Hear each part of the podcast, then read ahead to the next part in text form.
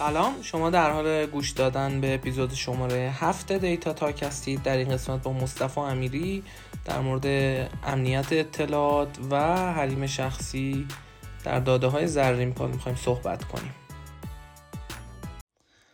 سلام. خدمت مصطفی امیری عزیز مدیر زرین پال مصطفی جان یه معرفی کوتاه خودت رو داشته باشه احتمالا همه هم بشناسنت ولی خالی از لطف نیست. سلام سلامت باشین. ممنون از زمانی که بابت گفتگو در اختیارمون قرار دادین. من مصطفی امیری هم کانتر شهید بهشتی خوندم به صورت دقیق علوم کانتر خوندم. دیگه متولد آبان 66 هم پدر دوتا فرشته کوچولو هم مسیحا و مسیحا هم دیگه بزرگ شده دیگه. این سال دیگه باید بره مدرسه سالی که میاد. پنج سالشه. خدا حفظشون کنه. اونم که الان چهار ماشه دیگه چی رو بهتون بگم؟ خیلی هم مالی کوتاه مختصر و مفید. سرویس زرین پالو ما یعنی من و علی برادر بزرگترم سال 89 شروع کردیم. من با این که مختصر بخوام بگم زرین پال چیکار می‌کنه احتمالا شفاف ما سعی می‌کنیم بروکراسی بانک ها در ارائه خدمات رو برای درگاه پرداخت در ابتدای شروع فعالیتمون سعی کردیم که کاهش بدیم. الان سعی می‌کنیم که سرویس های نوآورانه مالی رو به نحوی بتونیم دامنه استحصالش و دسترس پذیریش رو برای کسب و کارها و مردم عادی بیشتر و بزرگتر بکنیم. خیلی هم عالی. خدماتشون واقعا ارزشمنده. همه هم این رو می‌دونن. مصطفی جان به عنوان سوال اولی که ازت دارم این پادکست در انتهای یا در واقع در امتداد سرویس حق فراموش شدن بود که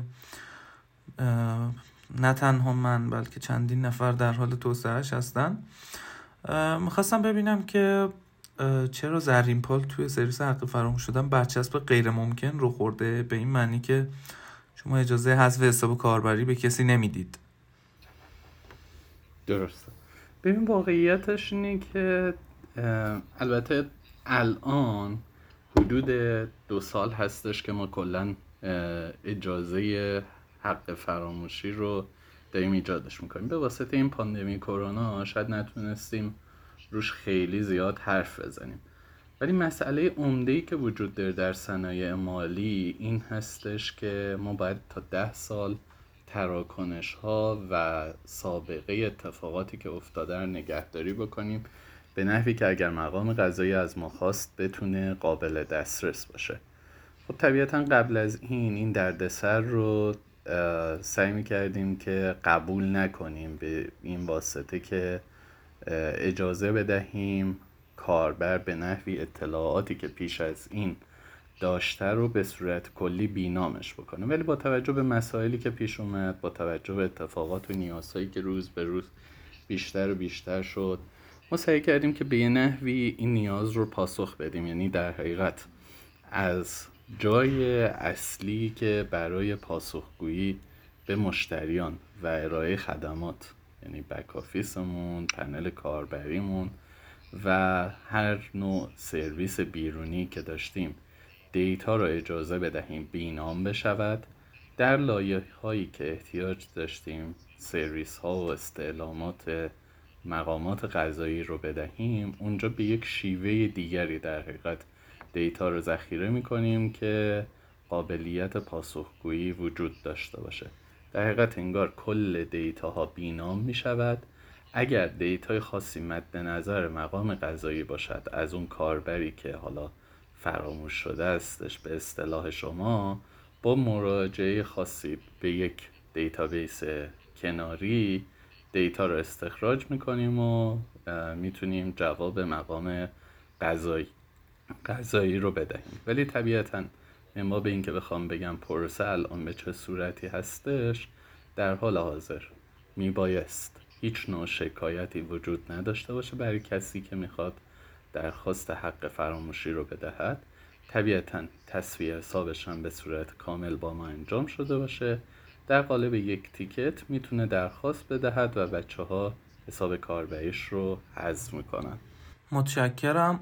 این database کناری که گفتی آنلاین هستش یا آفلاین هستش؟ طبیعتا آفلاین هستش دیگه. طبیعتا به صورت کلی data یی نیستش که بخوام بگم در کماکان داره ازش استفاده صورت میپذیره به عنوان شناسایی و رهگیری کاربر و نمایش اطلاعاتی که وجود خواهد داشت. اون در حقیقت همین data های این شکلی رو به نحوی ذخیره می‌کنه برای اینکه ما بتونیم استعلامات رو بعد از گذر زمان بتونیم پاسخ بدیم کامل مصطفی جان یه تداخل اطلاعاتی برای من پیش اومده. توی قسمت های قبلی که با آقای نناکار صحبت کردیم گفتن که حداقل زمانی که نیاز هستش دیتا باقی بمونه 6 ماهه. ولی الان صحبتی که داریم با شما می‌کنیم شما گفتی ده ساله. این یه این ده سالی که شما میگی یه عدد عمومیه یا صرفا فقط برای در واقع سایت هایی که پرداختیار هستن یا بخش مالی دارن این شکلی هستش؟ این واقعیتش ما دو تا, دو تا قانون داریم. آقای نناکار به درستی اشاره کردن برای اینکه بتونیم استعلام مقام قضایی رو بدهیم. اصولا دیتا هایی که ناشی از اکشن کاربره تا 6 ماه به نظر میاد که زمان مناسبی باشه برای نگه داشتش. ولی ما یه قانون های بالادستی داریم که طبیعتا قانون تجارت اینها قانون هایی هستش که در اونها ذکر شده که ما باید سابقه تراکنش های مالی رو تا ده سال نگهداری بکنیم. طبیعتا در حقیقت یک رویه مرسوم و قانون مشخص برای این ماجرا وجود وجود داره. ما همین الان already داریم استعلاماتی رو خیلی وقتا جواب میدیم که مال سال 94 هستش. یعنی حدود 6 7 سال از این ماجراها گذشته.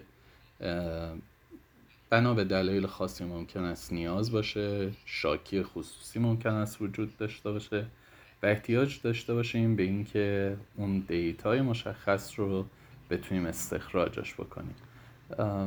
ارزم رو برای اینکه احتمالا جنبندی بکنم با توجه به جایی که فعالیت مالی صورت میپذیره. یعنی تراکنشی صورت میپذیره یا در حقیقت سرویسی خرید و فروش می‌شود. به لحاظ کلی خب ما احتیاج داریم حداقل تا پایان رسیدگی مالیاتی و طبیعتا رسیدگی ارزش افزوده این رو نگهداریش بکنیم.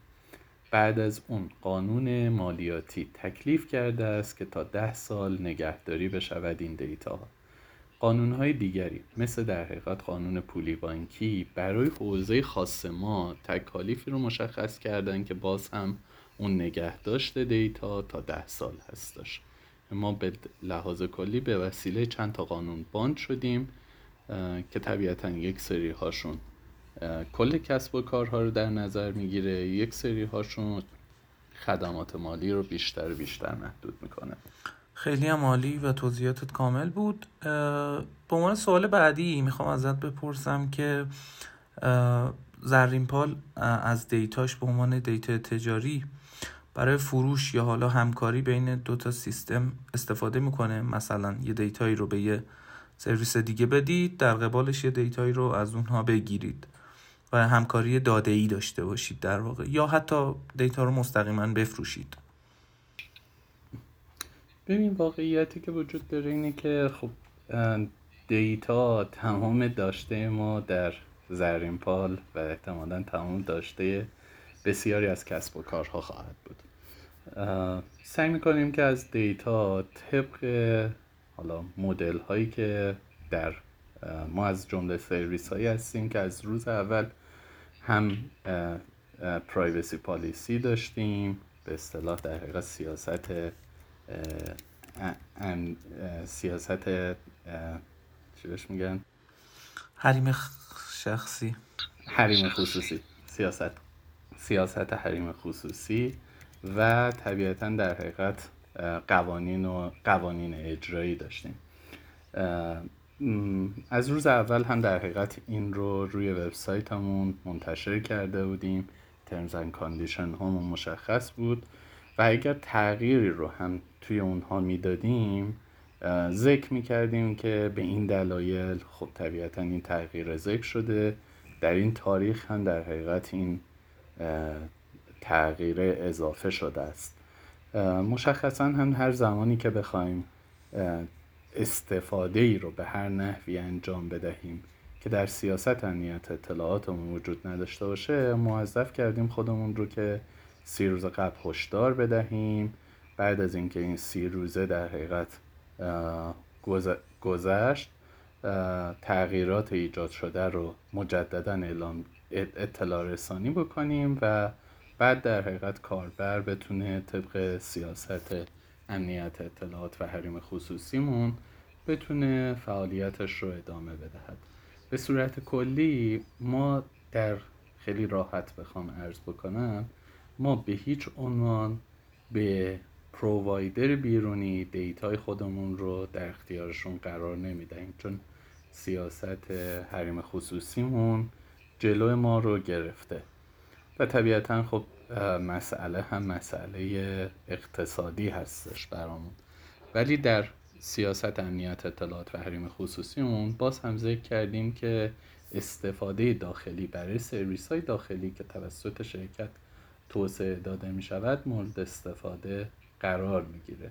ما سرویسی رو احتمالا در جریانش باشید. به نام زرین پلاس داریم که احتمالا سعی کردیم که تیکه B2C business مون رو فعال بکنیم. به این واسطه خب طبیعتا یه قسمت مهمی از ماجرا رد و بدل شدن data بین این دوتا موجودیته.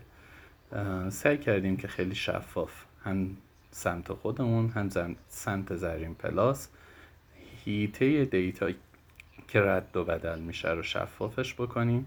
که مشتری با علم به این ماجرا بتونست انتخاب بکنه که از این سرویس می‌خواد استفاده بکنه یا خیر. خیلی عمالی یه سوال کوتاه توی این بخش ازت بپرسم و بعد برم سوال بعدی. اینکه گفتید تغییرات قوانین رو اطلاع رسانی می‌کنید رو من در جریانم چون استفاده کننده سرویستون هم سرویستونم. ولی این تغییرات قوانینتون مثلا امروز قوانینتون عوض شده. قوانین قبلیتون هم در دسترس هست روی وبسایتتون. یعنی حالا لایه تغییرات قوانینتون هست که مثلا پارسال این موقع این قوانین رو داشتیم الان اینا رو داریم. ببین حتما نکته درستی رو دارید میگید. ما سعی کردیم که کل وبسایت زرین پال که طبیعتا در نهایت منتهی خواهد بود به صفحه قوانین و مقررات و اینها رو در یک مخزن گیت عمومی منتشر بکنیم. برای اینکه لاگ تغییرات رو بخوایم خیلی شفاف در اختیار مشتری قرار بدهیم زمانی که حالا تغییری بخوایم در قوانینمون ایجاد بکنیم این اطلاع رو می‌دهیم که فلان بند و فلان بند قرار هست تغییر بکنه. کما اینکه فکر می‌کنم حالا سال 97 یک بار نیاز پیدا کردیم. با توجه به مسائل خاصی که پیش اومده بود یکی دو بند رو تغییر بدیم اطلاع رسانی کردیم. توی وبلاگمون سعی کردیم که بندهایی که نیاز بوده رو شفافش بکنیم که طبیعتا استفاده کننده بدونه که چه اتفاقاتی قرار هست بیفته. ولی اینکه لاگ مدونی وجود داشته باشه شفاف نه و خوشحال میشیم. حالا پیشنهاد شما هم جذاب بود. احتمالا با یه مدل هایی باید حتما اینها رو بیشتر و پررنگتر در اختیار مشتری متشکرم. سوال بعدی یه مقدار می‌تونه حالا خصوصی باشه نسبت به نسبت به بیزنستون. می‌تونید جواب بدید می‌تونید ندید. می‌خواستم بدونم زرین پال تا حالا مشکل امنیتی حادی پیدا کرده که خیلی عجیب غریب باشه و حالا صداش زیاد باشه توی اکوسیستم و شبکه اجتماعی. ببین ما یک بار روتر اجمون روتر لبمون سال 96 فکر می‌کنم. خب روتر لبمون موقع میکروتیک بود. توجه به قابلیت هایی که در اختیارمون قرار می‌داد. میکروتیک یه دونه سی وی اومده بود ازش بیرون. تقریبا هم همه می‌دونستن که این باگ وجود داره. نزدیک های ازدواج یکی از بچه هامون که در حقیقت حالا مدیر زیر ساختمون بود اون موقع بود. این بنده خدا update رو هم گذاشته بود روی router به این هوا که فردا میام آخر شب میام reboot ش می‌کنم و update می‌شود. این ماجرا به تاخیر انداخته بود. همین تاخیر احتمالا چند ساعته باعث شد که در نهایت دسترسی ایجاد بشه به router لبه ما و router لبه ما سعی کردن که یک IP رو spoof بکنن منتقلش بکنن در قالب یک وی پی به یک جای دیگه و حالا یه صفحه دیفیستور بزن. چند تا مسئله رو خب قبل از این ماجرا توی زرین پال دیده بودیم. طبیعتا دسترسی به SSL و حالا کلید های این شکلی وجود نداشت. در نتیجه صفحه‌ای که اونور بارگذاری شده بود HTTP only HTTP, HTTP بود دیگه. طبیعتا ما اینور SSL pinning مون رو سمت client ها کنترل می‌کردیم. یه header معروف به در حقیقت security policy رو هم همیشه ارسال کرده بودیم به سمت کاربرانمون که بدونن زرین پال فقط در قالب HTTPS load می شود همین این مسئله باعث شد که عملا side effect خیلی خیلی کوچیکی روی ما داشته باشه. ولی شفاف بخوام بگم خب اون بره زمانی احتمالا اگر من مصطفی امیری به جای اون بند خدا که تصمیم گرفت صفحه دیفیس رو بذاره می بودم احتمالا ضربه بزرگتری می زدم می‌تونستم وارد بکنم به زرین پال. یعنی میشستم تو همون لایه شبکی توی همون لایه لبه. بالاخره خیلی از اتفاقات در لبه داره اتفاق میفته شنود می‌کردم. یه ذره سرویس های پایینی رو بیشتر بیشتر میشناختم. یه بکدوری برای خودم قرار می‌دادم. برای اینکه روز مبادا بتونم مجددا وارد بشم. همین اتفاق طبیعتا برای کسب و کارهای دیگه مثل توییتر و اینها هم افتاد دیگه. با یه باگ کوچولو تونستن وارد اکوسیستم بشون و موندگاریشون توی این اکوسیستم باعث شد که طبیعتا بعدا ضربه بزرگتری رو بزن. خدا شکر ما میگم واقعا شانس آوردیم که اون بنده خدا فقط به اون صفحه دیفیس قناعت کرد و طبیعتا می‌تونه ضربه بزرگتری رو به ما بزنه. بالاخره یک رخنه ایجاد شده بود در زیر ساختمون طبیعتا هم می‌دونید دیگه توی مباحث امنیتی ما صد مطلق و صفر مطلق نداریم. سعی می‌کنیم که یک حد توازنی رو ایجاد بکنیم بنا به داشته های سازمان بنا به معذوریت های سازمان و امنیت رو تا سطح نسبی که متصوریم. خب به لحاظ هزینه کردی به لحاظ منطق دو دو تا چارتایی می‌تونه منطق داشته باشه حفظ بکنیم و ارتقاش بدیم. چه هکر دوست داشتنی بوده و مهربون. خب مصطفی جان زرین پال برای افرادی که حالا باگای امنیتیتون رو گزارش میدن چیز به عنوان باگ بانتی در نظر می‌گیره یا حتی فرآیند استخدامی دارید برای این افراد؟ ببین ما واقعیتش فرایند تشکیل رد تیممون رو داریم الان انجامش می‌دهیم. از همینجا بگم که اگر دوستانی وجود دارن که تو این حوزه علاقه دارن توی سگمنت مالی فعالیت بکنن ما دستشون رو به گرمی میفشاریم. توی حالا مجموعه های کاریابی متفاوت می‌تونن رزومهشون رو برای ما ارسال بکنن. خوشحال میشن. خوشحال میشیم که بتونیم توی جمع تیم خودمون داشته باشیمشون. مکانیزم باگ بانتی رو هم با یک که طبیعتا ما حدود دو سال قبل شروع کردیم با یکی از مجموعه ها صادقانه خیلی تجربه مناسبی نشد.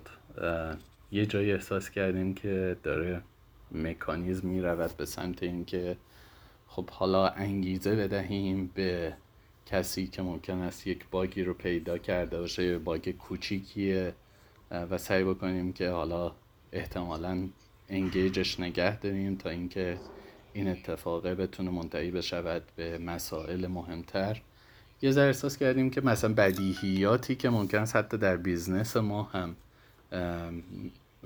از دید ما بدیهی business ه شکل bug به خودش بگیره و بخواد گزارش بشود. این مسئله به صورت کلی خب از منطق ریاضی خودش از منطق اقتصادی خودش خارج کرد موضوع رو و مجبور شدیم که همکاریمون رو متوقف کنیم ولی به صورت کلی ما حتما حتما بعد از اینکه احتمالا مکانیزم های داخلی خودمون رو تقویت کردیم به ابزارهایی برای باگبانتی بیشتر بیشتر فکر می‌کنیم که انشالله بتونیم از تخصص های آزادی هم که تو این حوزه وجود داره به نفع احسن استفاده بکنیم. صحبتات پس برون سپاری بحث امنیتی رو شما توی business ت صلاح نمی‌دونی واقعیتش اینه که برون سپاری 100 درصد رو که اصلا صلاح نمی‌دونیم به صورت موردی ممکن است که از حالا ظرفیت ها و خدماتی که بیرون وجود داره بتونیم استفاده بکنیم که کماکان هم داریم. پیرو صحبتات پس برون سپاری حالا بحث امنیتی رو شما توی بیزنست صلاح نمی‌دونی دیگه. زیرا حتما حتما از مشاورین بیرونی استفاده می‌کنیم از مجموعه بیرونی که خدمات ارائه میدن استفاده می‌کنیم. ولی سعیمون بر این بوده که مکانیزم داخلی خودمون رو هم بتونیم تقویت بکنیم که موضوعات روتین توسط خودمون بتونه بیشتر بیشتر بهش پرداخته بشه. خیلی هم عالی. به عنوان سوال بعدی که خب این سوال خیلی از سمت زرین پال می‌تونه سوال بزرگی باشه. شما توی بخش ثبت نام اولیتون یه بحث اعتبار سنجی دارید که حالا تا اونجایی که خودم انجام دادم به این شکل هستش که فرد باید فرمی رو امضا کنه کارت ملیش رو جلوش بگیره و از خودش عکس بگیره و در نهایت برای شما ارسال بکنه. این تایید هویت فرمتش فرمتی هستش که از سمت ریگولاتور بهتون گفته شده یا نه؟ رو همون فرمتی که شرکت های مالی غیر ایرانی کار می‌کنن پیش رفتید و این اطلاعات کجا ذخیره سازی میشه و به چه شکل نگهداری میشه؟ سوال خوبی رو کردی. واقعیتش اینه که ما تمام این کارها رو که انجام می‌دهیم در نهایت خب می‌بینید یه وقتایی حکمای عجیب غریبی صادر می‌شود. یعنی ضمن اینکه سعی می‌کنیم به شیوه های متفاوتی که احتمالا فرای قانون هم هستش یعنی صادقانه در قانون تجارت الکترونیکی احتمالا آی پی و زمان رو به منزله حضور شخص در نظر گرفته و وظیفه نگهداشت اینها رو به سرویس دهنده واگذار کرده. ولی ما احتمالا برای اینکه بتونیم خودمون رو از مسائل قانونی آتی در امان نگه داریم سعی می‌کنیم که اطلاعات بیشتری رو داشته باشیم اطلاعاتی که خب در اثر این یازده سال فعالیت همون به همون تحمیل شده یعنی صادقانه ما هم علاقه به نگهداشت این حجم از اطلاعات و این حجم از معمولی مسئولیت نداریم. ولی چاره دیگه هم نداریم. یعنی برای اینکه بتونیم جواب مقام قضایی رو بدهیم احتیاج داریم که این جنس اطلاعات رو به نحوی داشته باشیم. امیدواریم قانون یک بار برای همیشه حدود اعتبار سنجی رو مشخص بکنه. امیدواریم قانون یک بار برای همیشه اجرایی بشود و ما امضای دی... دیجیتال رو به صورت وافر به صورت خیلی خیلی زیاد در دسترس مردم داشته باشیم که نیازی به احراز و هویت به این شیوه های حالا موسوم به بیومتریک نباشه. و ما بتونیم واقعا با قانونی که امضای دیجیتال داره تمامی مسائل و موزلاتی که وجود داره با یک دونه امضا برطرف بکنیم. ولی خیلی کمکاری تو این حوزه صورت پذیرفته. طبیعتا هم ما حل داده شدیم به سمت اینکه به نحوی اطلاعات بیشتری رو از سمت کاربرانمون دریافت کنیم که احتمالا خوشایند ما و کاربر نخواهد بود.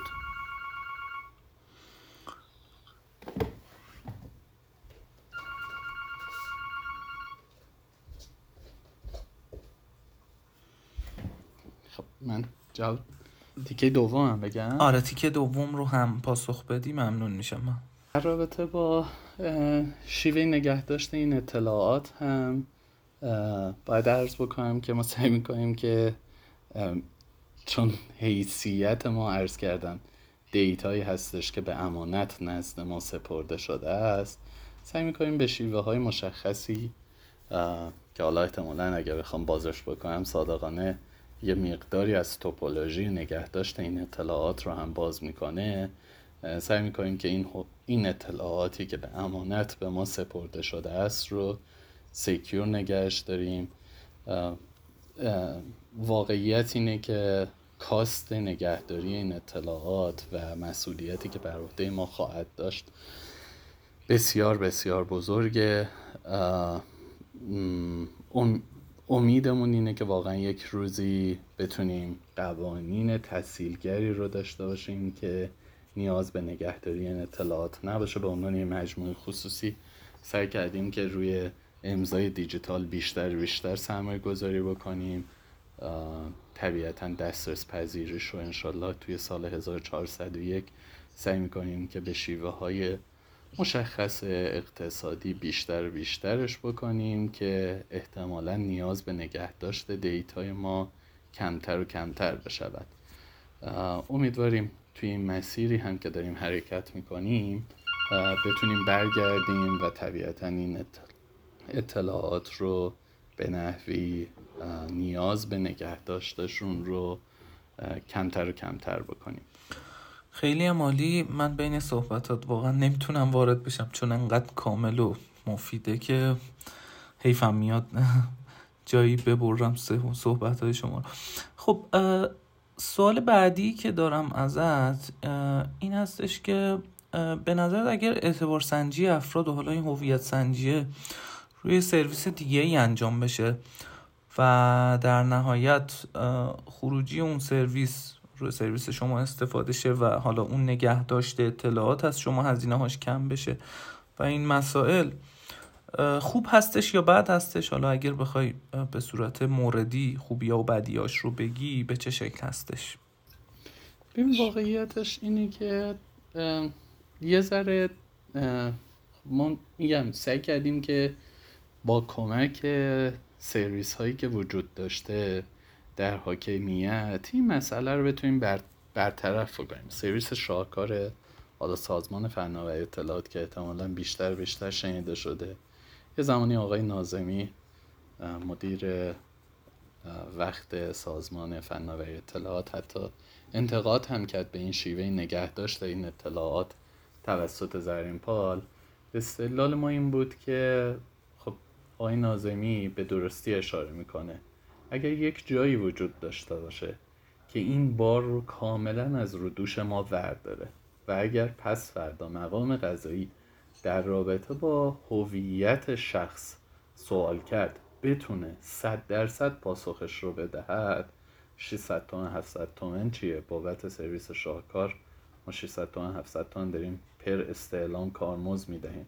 حاضرین 5 6 هزار تومن هم کارمز بدهیم به شرط اینکه برود به این سمت که جواب مرجع قضایی رو هم بتونه بدهد. از دید ما راه حل اصلی که وجود داره به شخصه موضوع اینه که احتمالا امضای دیجیتال پشتوانه قانونی بسیار خوبی رو داره. راه و روشی هم هستش که در دنیا تست شده است. ما هر مجموعه ای که بتونه امضای دیجیتال رو به صورت شفاف و بدون مراجعه در اختیار کاربر قرار بدهد و بعد امضای دیجیتال بتونه در سرویس ما استفاده بشود همین امروز آماده هر نوع همکاری و تعریف هر نوع بازی برد برد خواهیم بود. به عنوان یک مجموعی که در حوزه مالی داره فعالیت می‌کنه و طبیعتا حالا خیلی شفاف بخوام آماری هم صحبت بکنم حدود سی هزار کاربر جدید در ماه داره به پلتفرم زرین پال اضافه می شود به نظر میاد که جذابیت های نسبی رو داشته باشیم که بتونن سرویس دهنده ها به نحوی همکاری رو با ما شروع بکنن خیلی ممنون. سوال بعدی یه مقدار سوال چالشی خیلی توضیح زیادی هم عموما نیاز نیست چون صحبت در موردش زیاد هست. من فقط یه بخش کوچیکی شو دارم سوال می‌پرسم. این طرحی که موسوم به طرح سیانت هستش فقط تو بخش حفاظت از اطلاعات کاربر چقدر می‌تونه ارزشمند باشه و یا حتی ارزشمند نباشه.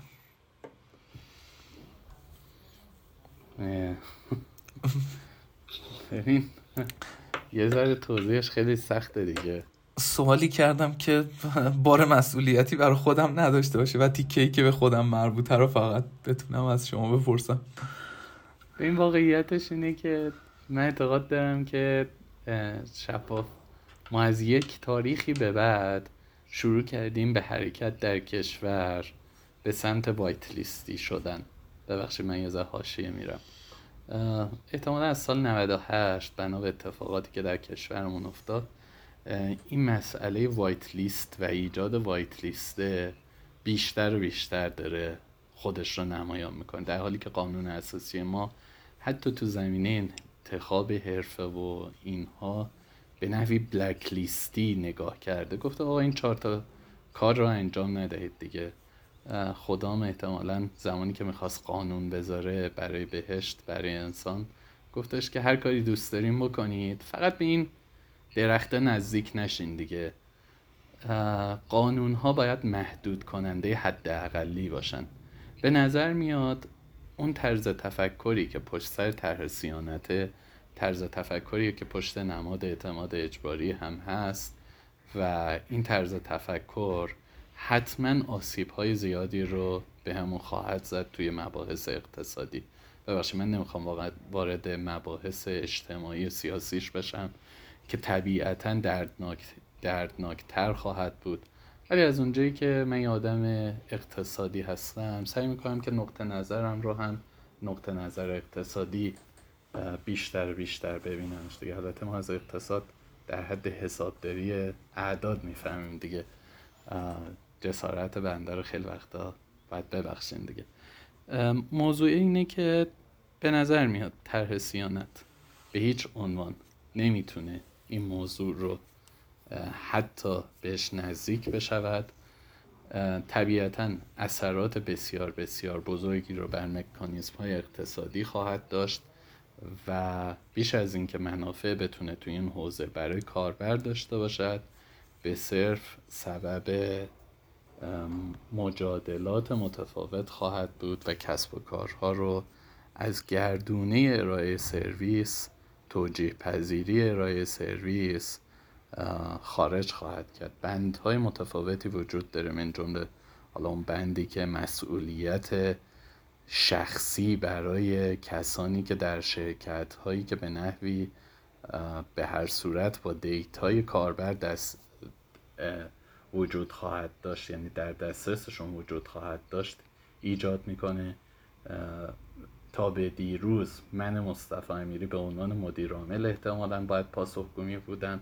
فردا ممکن است کارمند من که حالا یک برنامه نویسه توی حوزه خاصی داره فعالیت می‌کنه پاش به دادگاه باز بشه و صادقانه ما رو به لحاظ جمعیت, جمعیت نیروی انسانی توهیتر و توهیتر خواهد کرد.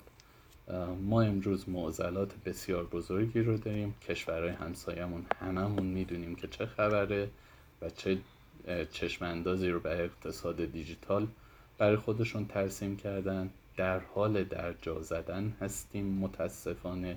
و خیلی وقتا با طرحهای این چنینی عقبگردهای بسیار بسیار بیشتری رو نسبت به اون چیزی که حتی شایستگیمون هم نمی‌خوام بگم از لفظ شایستگیمون استفاده کنم حتما شایستگی های ما بیشتره از واقعیت های که امروز در اون قرار گرفتیم بیشتر بیشتر عقب میندازه خیلی هم حالی ممنون. سوال بعدی که ازت دارم این هستش که به نظر این سرویس حق فراموش شدنی که حالا یه تعدادی از دوستان چون اوپن سورس هستش هر کسی می‌تونه روش مشارکت داشته باشه فعالیت دارن. می‌تونه قدم مثبتی برداره؟ یا اگر قرار باشه قدم مثبتی برداره پیشنهادی داری برای این سرویس؟ ببین حتما می‌تونه قدم مثبتی برداره. من خودم به عنوان یک کاربر خیلی وقتا دارم از سرویس های متنوع استفاده می‌کنم توی زرین پاله که احتمالا فقط کلاه سرویس دهنده رو روی سرم دارم. ولی خیلی وقتا خب کاربر هستم و یک استفاده کننده از سرویس. حتما سرویس شما جذابیت های مناسبی رو برای من به عنوان یک کاربر خواهد داشت و می‌تونه کمک کننده باشه. ما احتیاج داریم که خودمون رو همگن بکنیم با استانداردهایی که در دنیا وجود داره. این مسئله هم اصلا مسئله هوا کردن آپولو نیست. یه موضوعیه که بسیار بسیار مشخصه و برای رسیدن به این پاسخ مشخص ما احتیاج داریم که تجربه های دنیا رو بدونیم. خوبه که واقعا این مسئله ای که حالا به عنوان یکی از مظاهر حریم خصوصی وجود داره. بیشتر بیشتر بهش پرداخته بشود. به نظرم خوبه که یه ذره دایره اسکوپ سرویس رو بعدا به حالا حریم خصوصی و اینکه طبیعتا کسب و کارها بیان بگن از دیتا چه استفاده هایی رو دارن می‌کنن. به نحوی به صورت خود اظهاری حرکت بکنیم به اون مکانیزم هایی که حالا تحت قالب GDPR در اتحادیه اروپا اتفاق افتاده. ما هم کسب و کارها رو بتونیم حل بدهیم. با خود اظهاری این اتفاقات بیفته. به نظرم این مسئله حتما مطالب عمومی روش تاثیر گذاره. حتما علم به اینکه چه چیزهای حقوق من کاربر هستش در دنیا چه اتفاقاتی داره میفته و گزارش این ماجراها توسط حالا مجموعه های مستقلی مثل مجموعه شما می‌تونه کمک کننده باشه. خیلی عالی. یه سوال شخصی تر ازت بپرسم. اگر به عنوان یک فرد یک کاربر اطلاعات محرمانه ای از خودت فاش بشه و شخصی باشه واکنش چیه و بعد چی کار می‌کنی؟ یه مرز کوچیکی وجود داره. بین اطلاعات محرمانه. یه وقتایی ما دوچار یک تله هایی می‌شویم که یه ذر منطقی نیست. یعنی مثلا فرض بفهمید در رگولاتور بانکی کشور ما شماره کارت به عنوان یک دیتای محرمانه در نظر گرفته شده. طبیعتا سرصدایی هم که اتفاق افتاد چندین و چند سال قبل بابت انتشار این داده ها هممون به خاطر داریم دیگه. کلی سرصدایی ایجاد شد بابت هیچ. چرا من از لفظ هیچ استفاده می‌کنم؟ چون امروز شما تو اینترنت کلمه شماره کارت رو سرچ بفرمایید احتمالا حداقل من می‌تونم تضمین بدم به یک دو میلیون شماره کارت ولید می‌رسین که شفاف روی اینترنت منتشر شده. ما یه ابزاری داریم به نام کارت. به کارت که ورودیش شماره کارته. من می‌خوام در اختیار شما قرار بدهم شماره کارتم رو در اختیار شما بدون هیچ واسطه و هیچ اتفاقی در اختیارتون قرار می‌دهم. یه وقتی از این جنس خلط مباحث اتفاق میافته و دایره حریم خصوصی در حالی که من با علم اطلاعات خودم رو روی شبکه های اجتماعی روی جاهای متفاوت ممکن است منتشر کرده باشم برای من سوء تفاهم ایجاد می‌کنه. اصلا دیده نمیشه این اطلاعات گاهی اوقات. من خودم گفتم که رفتم فلانجا عکسش هم منتشر کردم. عکسش رو که منتشر کردم همه فهمیدن که من فلانجام این دیگه واقعا دایره حریم خصوصی نیست. از جنس اینه که خودم احتمالا با علم یا در اثر حالا جهلی که وجود داشته اطلاعاتی رو فاش کردم که منتهی شده است به مسئله اصلی که از دید من ممکن است حریم خصوصی بوده است.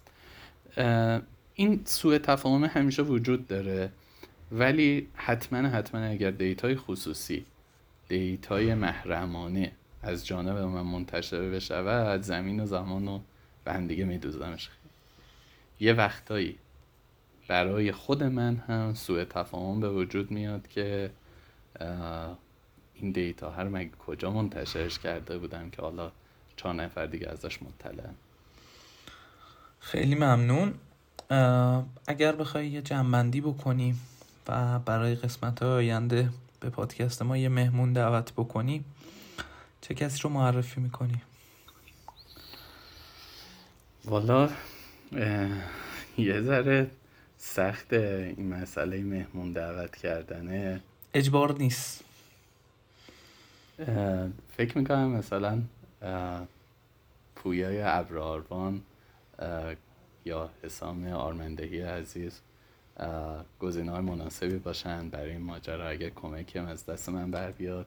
برای برقراری این ارتباط صادقانه در خدمت شما هستم که بتونیم این ماجرا رو داشته باشیمش. اگر کمکی از این حیث ممکن است وجود داشته باشه.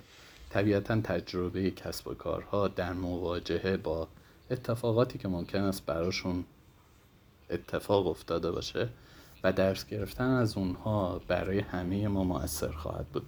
ببخشید من کسب و کاری رو اشاره کردم.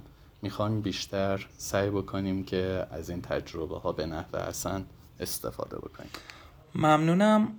مجدد تشکر می‌کنم اینکه دعوت من رو قبول کردی و این گفتگو رو داشتیم. مرسی از شما و خدا نگهدار. ممنون از شما. روز خوبی داشته باشین. خدا نگهدار.